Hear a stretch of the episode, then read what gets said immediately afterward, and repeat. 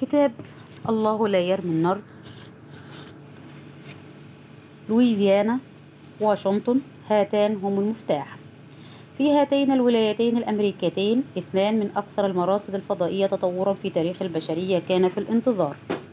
تلك المراصد غير مألوفة لنا. نوع جديد وجيل جديد من أجهزة الاستشعار التي يسمونها لياجو أو مرصد التداخل الليزري لموجات الجاذبية.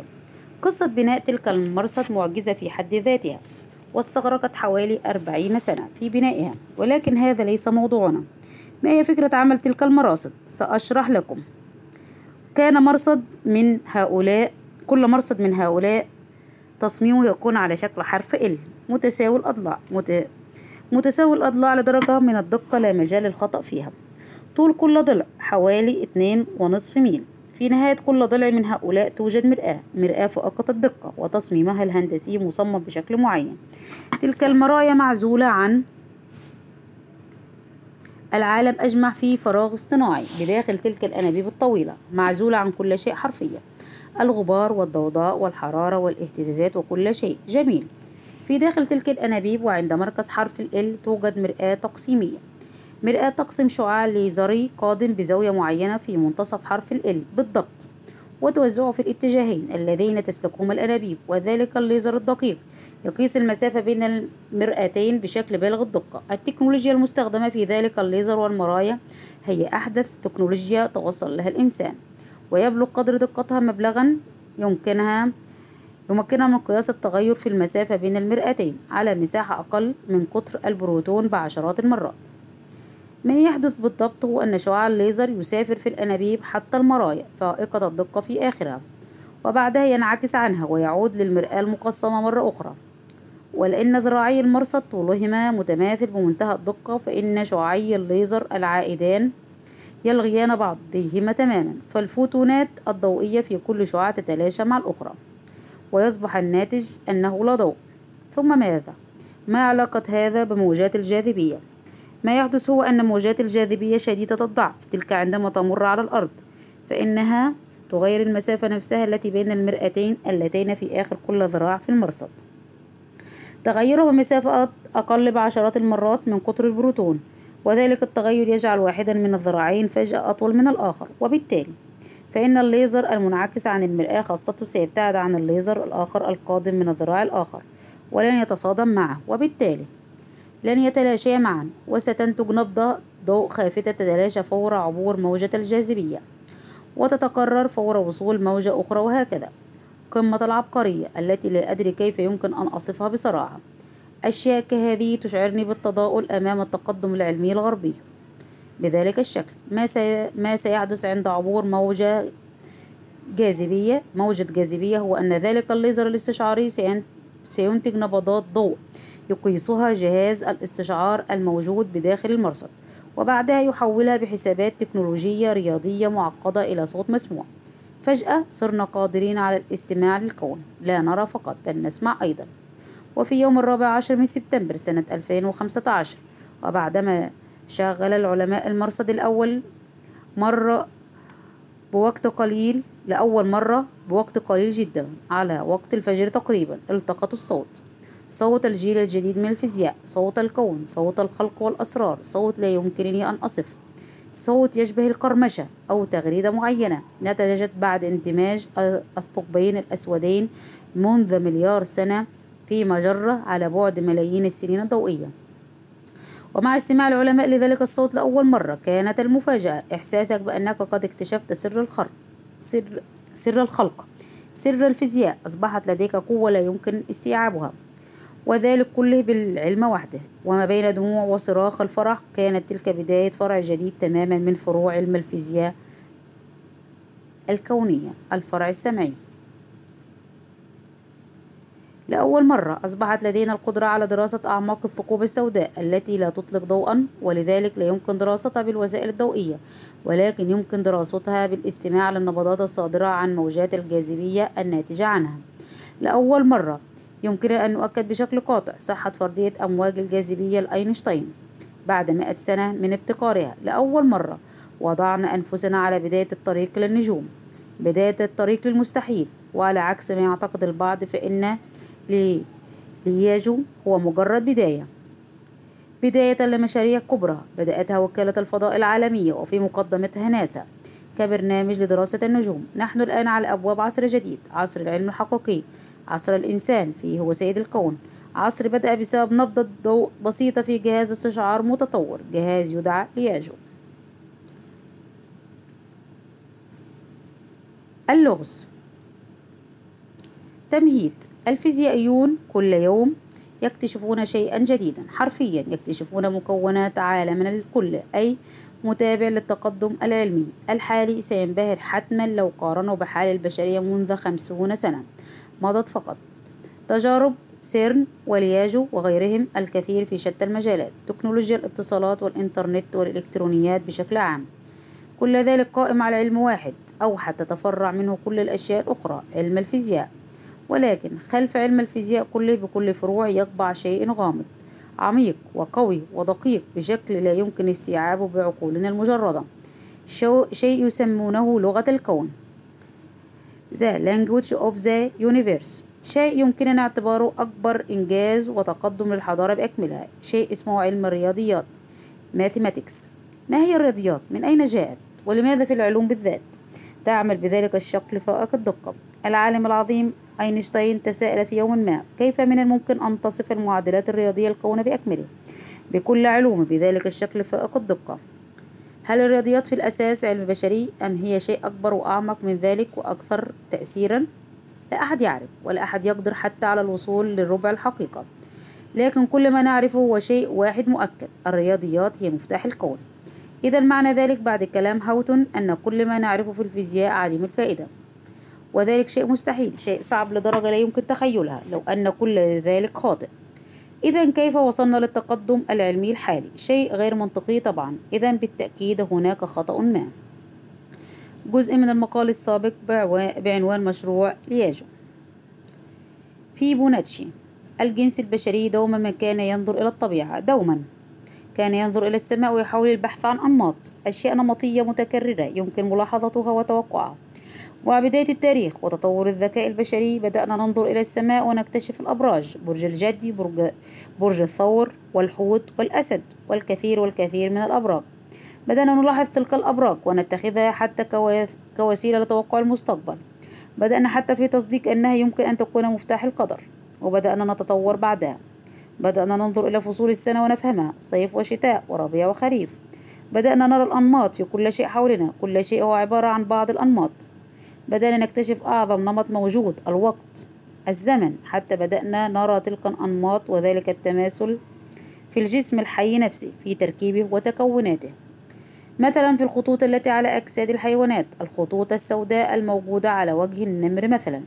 خطوط وأنماط في كل مكان. بدأنا نترجم تلك الأنماط في حياتنا اليومية في فنوننا في العمارة في كل شيء. ولكن ما الذي تخبرنا به تلك الأنماط؟ ما الذي تقوله؟ لماذا مثلا يجب أن يكون شكل صدفة حيوان النوتيليوس الحلزونية مماثل للشكل الحلزوني للمجرات أشياء كثيرة متكررة ومتشابهة بشكل غريب يجعلك تعتقد وتتأكد أنه لا بد من وجود رابط بينها. ودائما عندما يعجز العلماء عن فهم شيء ما يلجأ جميعهم إلى أداة قوية للغاية الرياضيات. نبدأ في تحويل المشاهدات والملاحظات موضع تجربة إلى أرقام كميات رقمية. وبعدها نبدأ في استخدام وسائل ومعادلات رياضية لاختبارها وحلها في حاولة من في محاولة منا لفهم ما وراء الطبيعة وما وراء الكون محاولة لفهم النمط الواحد الأوحد الذي يجعل كل شيء حولنا في الطبيعة يعمل بذلك الشكل النمطي المتماثل الخارق للفهم والاستيعاب محاولة لفهم ماهية الوجوه والواقع نفسه. وبدأ عصر الاكتشافات باستخدام الرياضيات وفي كل العلوم بدأت الكشوفات تتوالى. بداية من مدارات الكواكب وانتهاء بالموجات الكهرومغناطيسية التي نستخدمها للتواصل بهواتفنا المحمولة. كل شيء هو عبارة عن معادلات رياضية تم حلها بشكل ما. كل شيء هو أرقام وكل ذلك يقودنا للتساؤل هل هناك طبيعة رياضية لعالمنا وكوننا المرئي وغير المرئي الذي نقدر على استيعابه؟ هل حياتنا هو كل ما يمكن أن نراه هو عبارة عن رياضيات وأرقام مرئية؟ أم أن الرياضيات كلها هي في رؤوسنا فقط؟ ويستمر السؤال. هذا هو العام 1170 ميلاديا. يوم ميلاد العالم الرياضيات العظيم ليوناردو جيليم جيليلمي الذي اشتهر فيما بعد باسم فيبوناتشي.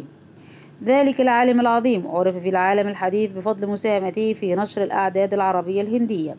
للعالم الغربي وأوروبا خصوصا ضمن كتابه الشهير جدا كتاب الحساب. كل هذا جميل جدا. لكن ما علاقته بنا بالضبط؟ علاقته بالموضوع. علاقته بموضوعنا هنا تتمثل في الشيء الذي اشتهر به فعلا متتالية فيبوناتشي. ما هي متتالية فيبوناتشي تلك؟ سأشرح لكم. تعالوا ننظر حولنا عن على كل شيء في الطبيعة. تعالوا مثلا ننظر إلى الورود والأزهار. بعض الأزهار مثلا تكون متكونة من ثلاث بتلات البتلة التي هي ورقة الزهرة. هناك أزهار أخرى متكونة من خمس بتلات وأخرى متكونة من ثماني بتلات. أزهار أخرى تتكون من ثلاثة عشر بتلة. هل تلك الأرقام فعلا أرقام عشوائية أم أن لها معنى ما؟ قد اتفقنا جميعا من قبل. الله لا يرمي النرد. لا شيء مخلوق عبثا وبلا معنى. كل شيء له معنى. كل شيء له معنى ما. ربما نقدر على استيعابه وربما لا نقدر ولكن هذا لا ينفي أنه موجود إذا ما العلاقة هنا؟ العلاقة تتمثل في أعداد فيبوناتشي تعالوا نأخذ الرقمين واحد وواحد. جميل. الآن لدينا أول عددين في المتتالية. هم واحد وواحد. من أول تلك النقطة تعالوا نجمع العددين السابقين ونضع الناتج في العدد التالي. وهكذا. إذا واحد جمع واحد يساوي اثنان. إذا العدد الجديد في المتتالية العادية هو اثنان. واحد واحد اثنان. جميل. تعالوا نجمع العددين السابقين ونستنتج العدد الجديد. اثنان مجموع واحد يساوي ثلاث. إذا العدد هو ثلاث. إذا عندنا واحد وواحد واثنان وثلاث. هيا نقبل. ثلاث جمع اثنان يساوي خمس. إذا العدد هو خمس. واحد واحد اثنان ثلاثة خمس. وبالتالي تصبح المتوالية العددية هي واحد واحد اثنان ثلاث خمس ثمانية ثلاثة عشر واحد وعشرون أربعة وثلاثون وهكذا. تلك المتوالية العددية الغريبة هي شيء غامض وغير مفهوم يمس كل شيء في حياتنا اليومية والطبيعية والكونية والفيزيائية. بداية من وسائل قياس الجمال البشري الطبيعي وحتى سوق البورصة نفسه. شيء غريب وغير طبيعي بل والأدهى غير مفهوم ولا يمكن إثباته. وبالرغم من ذلك الغريب في الموضوع أن الطبيعة نفسها يبدو عليها أنها تفضل أرقام فيبوناتشي تلك. مثلا أرقام فيبوناتشي لها علاقة كبيرة وواسعة وغير مفسرة بعلم النباتات. على سبيل المثال لو لاحظت شكل مخروطة نبات الصنوبر ستجد فيها حلزونات في اتجاه معين. لو جمعتها سينتج عنها لابد رقم فيبوناتشي مثلا ثلاثة عشر. ولو جمعناها في الاتجاه المعاكس ستعطيك رقم فيبوناتشي آخر. شيء عجيب. أليس كذلك؟ إذا هل النباتات تعرف الرياضيات؟ ذلك سؤال محير. بعد تفكير طويل الإجابة هي كلا النباتات لا تفهم ولا تعرف الرياضيات. ولكن من خلقها هو من يعرفها ويفهمها. النباتات نفسها في بيولوجيتها الطبيعية تخلق شيئا يشبه ال mechanism. لا يمكن استيعابها ولكن يمكن اعتبارها ماكينة machine أو mechanism. يخلق متوالية فيبوناتشي لكن كيف؟ ولماذا؟ ما علاقة تلك المتوالية الرياضية بالطبيعة ولماذا تلك الأعداد بالذات؟ لماذا ليست أعدادا أخرى؟ لماذا مثلا ثلاثة عشر وليس اثنا عشر؟ ما الفرق؟ لن نفهم ولا يمكن أن نفهم في يوم لأن الأمر كله أكبر من قدرتنا على الفهم والاستيعاب وذلك ليس كل شيء ما زالت هناك ألغاز كثيرة جدا جدا في علوم الرياضيات ليست أعداد في بونتشي أغربهم انتهى التسجيل كتاب الله لا يرمي النرد لويزيانا واشنطن هاتان هم المفتاح. في هاتين الولايتين الأمريكتين اثنان من أكثر المراصد الفضائية تطورا في تاريخ البشرية كان في الانتظار. تلك المراصد غير مألوفة لنا. نوع جديد وجيل جديد من أجهزة الاستشعار التي يسمونها لياجو أو مرصد التداخل الليزري لموجات الجاذبية. قصة بناء تلك المرصد معجزة في حد ذاتها. واستغرقت حوالي أربعين سنة في بنائها. ولكن هذا ليس موضوعنا. ما هي فكرة عمل تلك المراصد؟ سأشرح لكم. كان مرصد من هؤلاء كل مرصد من هؤلاء تصميمه يكون على شكل حرف ال. متساوي الأضلاع. مت... متساوي الأضلاع لدرجة من الدقة لا مجال للخطأ فيها. طول كل ضلع حوالي اتنين ونصف ميل.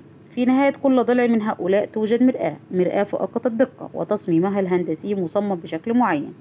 تلك المرايا معزولة عن العالم أجمع في فراغ اصطناعي بداخل تلك الأنابيب الطويلة معزولة عن كل شيء حرفيا. الغبار والضوضاء والحرارة والاهتزازات وكل شيء. جميل. في داخل تلك الأنابيب وعند مركز حرف ال توجد مرآة تقسيمية.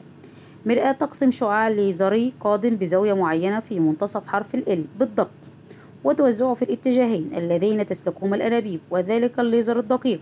يقيس المسافة بين المرآتين بشكل بالغ الدقة. التكنولوجيا المستخدمة في ذلك الليزر والمرايا هي أحدث تكنولوجيا توصل لها الإنسان ويبلغ قدر دقتها مبلغا يمكنها يمكنها من قياس التغير في المسافة بين المرآتين على مساحة أقل من قطر البروتون بعشرات المرات. ما يحدث بالضبط هو أن شعاع الليزر يسافر في الأنابيب حتى المرايا فائقة الدقة في آخرها وبعدها ينعكس عنها ويعود للمرآة المقسمة مرة أخرى ولأن ذراعي المرصد طولهما متماثل بمنتهى الدقة فإن شعاعي الليزر العائدان يلغيان بعضهما تماما فالفوتونات الضوئية في كل شعاع تتلاشى مع الأخرى ويصبح الناتج أنه لا ضوء ثم ماذا؟ ما علاقة هذا بموجات الجاذبية؟ ما يحدث هو أن موجات الجاذبية شديدة الضعف تلك عندما تمر على الأرض فإنها تغير المسافة نفسها التي بين المرآتين اللتين في آخر كل ذراع في المرصد.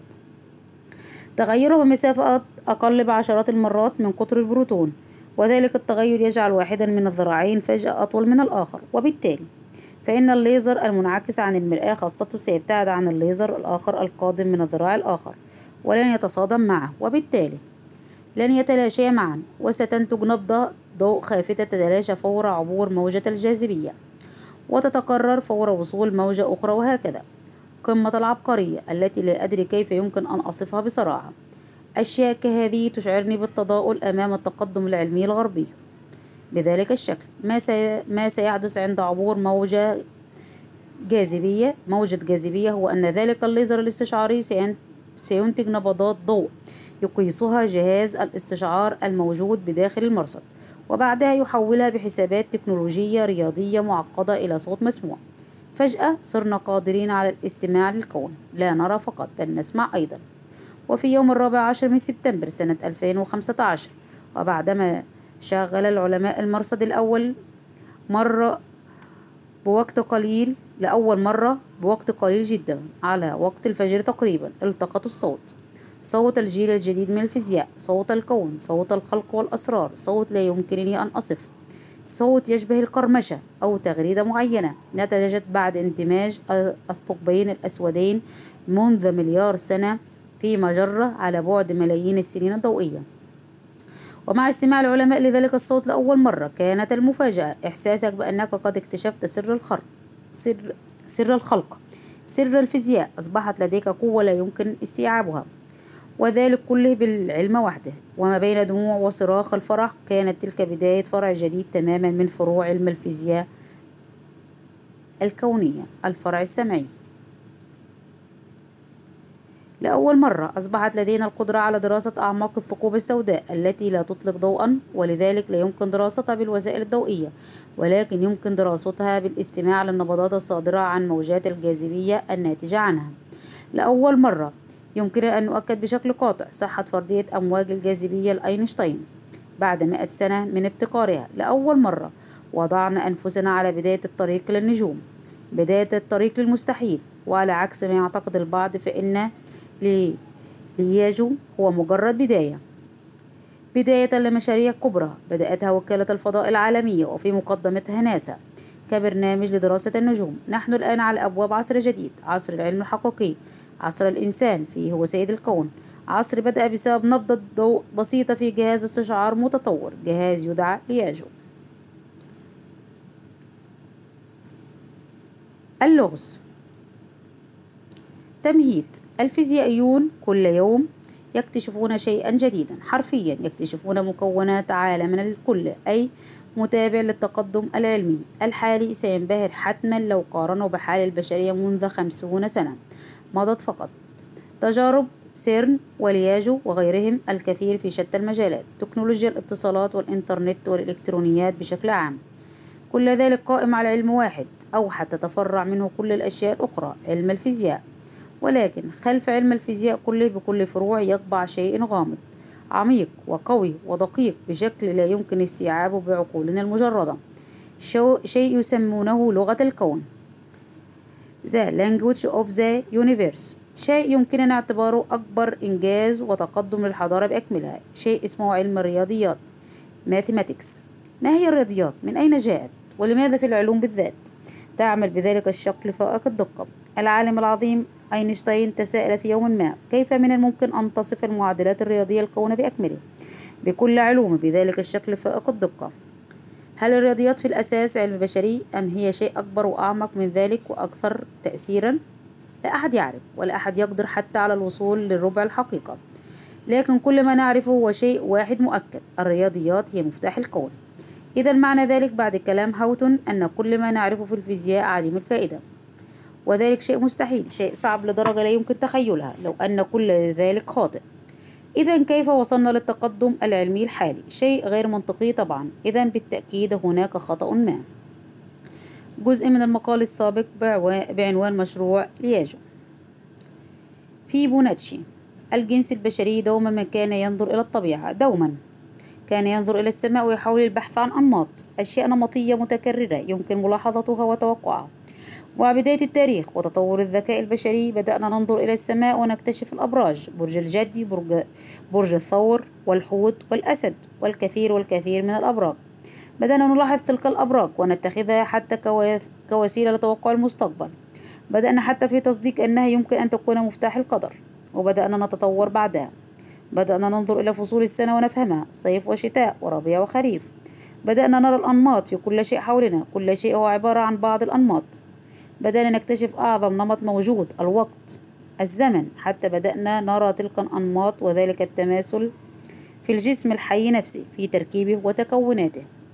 مثلا في الخطوط التي على أجساد الحيوانات الخطوط السوداء الموجودة على وجه النمر مثلا. خطوط وأنماط في كل مكان. بدأنا نترجم تلك الأنماط في حياتنا اليومية في فنوننا في العمارة في كل شيء. ولكن ما الذي تخبرنا به تلك الأنماط؟ ما الذي تقوله؟ لماذا مثلا يجب أن يكون شكل صدفة حيوان نوتيليوس الحلزونية مماثل للشكل الحلزوني للمجرات؟ أشياء كثيرة متكررة ومتشابهة بشكل غريب يجعلك تعتقد وتتأكد أنه لا بد من وجود رابط بينها. ودائما عندما يعجز العلماء عن فهم شيء ما يلجأ جميعهم إلى أداة قوية للغاية الرياضيات. نبدأ في تحويل المشاهدات والملاحظات موضع تجربة إلى أرقام كميات رقمية. وبعدها نبدأ في استخدام وسائل ومعادلات رياضية لاختبارها وحلها في محاولة من في محاولة منا لفهم ما وراء الطبيعة وما وراء الكون محاولة لفهم النمط الواحد الأوحد الذي يجعل كل شيء حولنا في الطبيعة يعمل بذلك الشكل النمطي المتماثل الخارق للفهم والاستيعاب محاولة لفهم ماهية الوجوه والواقع نفسه. وبدأ عصر الاكتشافات باستخدام الرياضيات وفي كل العلوم بدأت الكشوفات تتوالى. بداية من مدارات الكواكب وانتهاء بالموجات الكهرومغناطيسية التي نستخدمها للتواصل بهواتفنا المحمولة. كل شيء هو عبارة عن معادلات رياضية تم حلها بشكل ما. كل شيء هو أرقام وكل ذلك يقودنا للتساؤل هل هناك طبيعة رياضية لعالمنا وكوننا المرئي وغير المرئي الذي نقدر على استيعابه؟ هل حياتنا هو كل ما يمكن أن نراه هو عبارة عن رياضيات وأرقام مرئية أم أن الرياضيات كلها هي في رؤوسنا فقط؟ ويستمر السؤال. هذا هو العام 1170 ميلاديا. يوم ميلاد العالم الرياضيات العظيم ليوناردو جيليم جيليلمي الذي اشتهر فيما بعد باسم فيبو ناتشي. ذلك العالم العظيم. عرف في العالم الحديث بفضل مساهمته في نشر الأعداد العربية الهندية. للعالم الغربي وأوروبا خصوصا ضمن كتابه الشهير جدا كتاب الحساب. كل هذا جميل جدا. لكن ما علاقته بنا بالضبط؟ علاقته بالموضوع. علاقته بموضوعنا هنا تتمثل في الشيء الذي اشتهر به فعلا متتالية فيبوناتشي ما هي متتالية فيبوناتشي تلك؟ سأشرح لكم. تعالوا ننظر حولنا عن على كل شيء في الطبيعة. تعالوا مثلا ننظر إلى الورود والأزهار. بعض الأزهار مثلا تكون متكونة من ثلاث بتلات البتلة التي هي ورقة الزهرة. هناك أزهار أخرى متكونة من خمس بتلات وأخرى متكونة من ثماني بتلات. أزهار أخرى تتكون من ثلاثة عشر بتلة. هل تلك الأرقام فعلا أرقام عشوائية أم أن لها معنى ما؟ قد اتفقنا جميعا من قبل. الله لا يرمي النرد. لا شيء مخلوق عبثا وبلا معنى. كل شيء له معنى. كل شيء له معنى ما. ربما نقدر على استيعابه وربما لا نقدر ولكن هذا لا ينفي أنه موجود إذا ما العلاقة هنا؟ العلاقة تتمثل في أعداد فيبوناتشي تعالوا نأخذ الرقمين واحد وواحد. جميل. الآن لدينا أول عددين في المتتالية. هم واحد وواحد. من أول تلك النقطة تعالوا نجمع العددين السابقين ونضع الناتج في العدد التالي. وهكذا. إذا واحد جمع واحد يساوي اثنان. إذا العدد الجديد في المتتالية العادية هو اثنان. واحد واحد اثنان. جميل. تعالوا نجمع العددين السابقين ونستنتج العدد الجديد. اثنان مجموع واحد يساوي ثلاث. إذا العدد هو ثلاث. إذا عندنا واحد وواحد واثنان وثلاث. هيا نقبل. ثلاث جمع اثنان يساوي خمس. إذا العدد هو خمس. واحد واحد اثنان ثلاثة خمس. وبالتالي تصبح المتوالية العددية هي واحد واحد اثنان ثلاث خمس ثمانية ثلاثة عشر واحد وعشرون أربعة وثلاثون وهكذا. تلك المتوالية العددية الغريبة هي شيء غامض وغير مفهوم يمس كل شيء في حياتنا اليومية والطبيعية والكونية والفيزيائية. بداية من وسائل قياس الجمال البشري الطبيعي وحتى سوق البورصة نفسه. شيء غريب وغير طبيعي بل والأدهى غير مفهوم ولا يمكن إثباته. وبالرغم من ذلك الغريب في الموضوع هو أن الطبيعة نفسها يبدو عليها أنها تفضل أرقام فيبوناتشي تلك. مثلا أرقام فيبوناتشي لها علاقة كبيرة وواسعة وغير مفسرة بعلم النباتات. على سبيل المثال لو لاحظت شكل مخروطة نبات الصنوبر ستجد فيها حلزونات في اتجاه معين. لو جمعتها سينتج عنها لابد رقم فيبوناتشي مثلا ثلاثة عشر.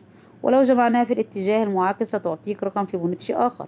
شيء عجيب. أليس كذلك؟ إذا هل النباتات تعرف الرياضيات؟ ذلك سؤال محير. بعد تفكير طويل الإجابة هي كلا النباتات لا تفهم ولا تعرف الرياضيات. ولكن من خلقها هو من يعرفها ويفهمها. النباتات نفسها في بيولوجيتها الطبيعية تخلق شيئا يشبه ال mechanism. لا يمكن استيعابها ولكن يمكن اعتبارها ماكينة machine أو mechanism يخلق متوالية فيبوناتشي لكن كيف؟ ولماذا؟ ما علاقة تلك المتوالية الرياضية بالطبيعة ولماذا تلك الأعداد بالذات؟ لماذا ليست أعدادا أخرى؟ لماذا مثلا ثلاثة عشر وليس اثنا عشر؟ ما الفرق؟ لن نفهم ولا يمكن أن نفهم في يوم لأن الأمر كله أكبر من قدرتنا على الفهم والاستيعاب وذلك ليس كل شيء ما زالت هناك ألغاز كثيرة جدا جدا في علوم الرياضيات ليست أعداد في بونتشي أغربهم انتهى التسجيل